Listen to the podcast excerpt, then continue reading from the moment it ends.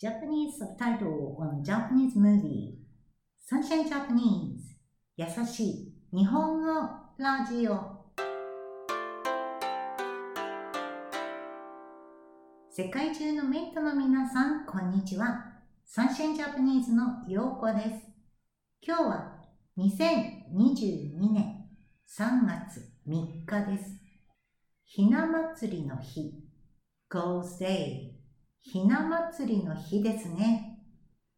今年は忙しくて、ひな人形、Dolls for Girls Day、ひな人形を出すのを忘れていました。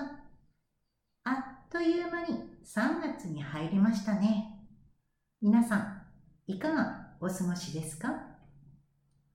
オーストラリアでは日本の映画祭りがあって、日本の映画がいろいろ見られます。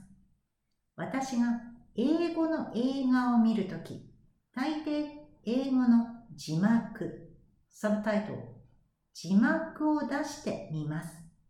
時々英語を読んでいてアクションを見ていないこともありますが、英語の字幕は役に立ちます。to be helpful 役に立ちます。日本語の映画でも日本語の字幕があるといいなと思って調べてみました。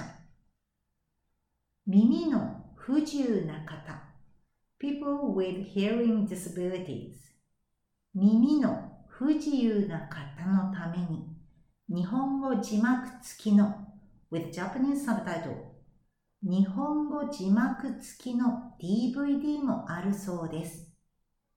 最近 YouTube では日本語字幕がついているチャンネルもありますよね。もっと普及する to become common to become common 普及するといいなと思っています。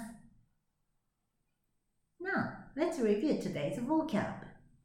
ひな祭りの日 Goes Day ひな祭りの日ひな人形 Dolls for Girls Day ひな人形字幕サブタイトル字幕役に立つ to be helpful 役に立つ耳の不自由な方 people with hearing disabilities 耳の不自由な方日本語字幕付きの with Japanese subtitle 日本語字幕付きの普及する to become common 普及する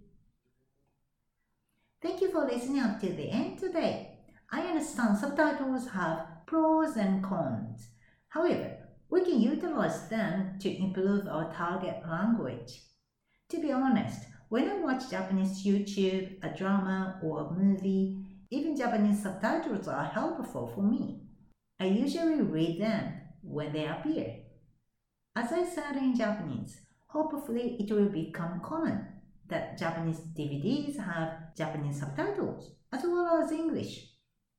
Now, usual information. You can get all the links for Sunshine Japanese social media accounts in this episode description as well as today's Japanese script with a lot of kanji and a vocab list. Check them out. I'm looking forward to hearing from you. Alright, mate. See you next week. 今日もお疲れ様でした。それではまた来週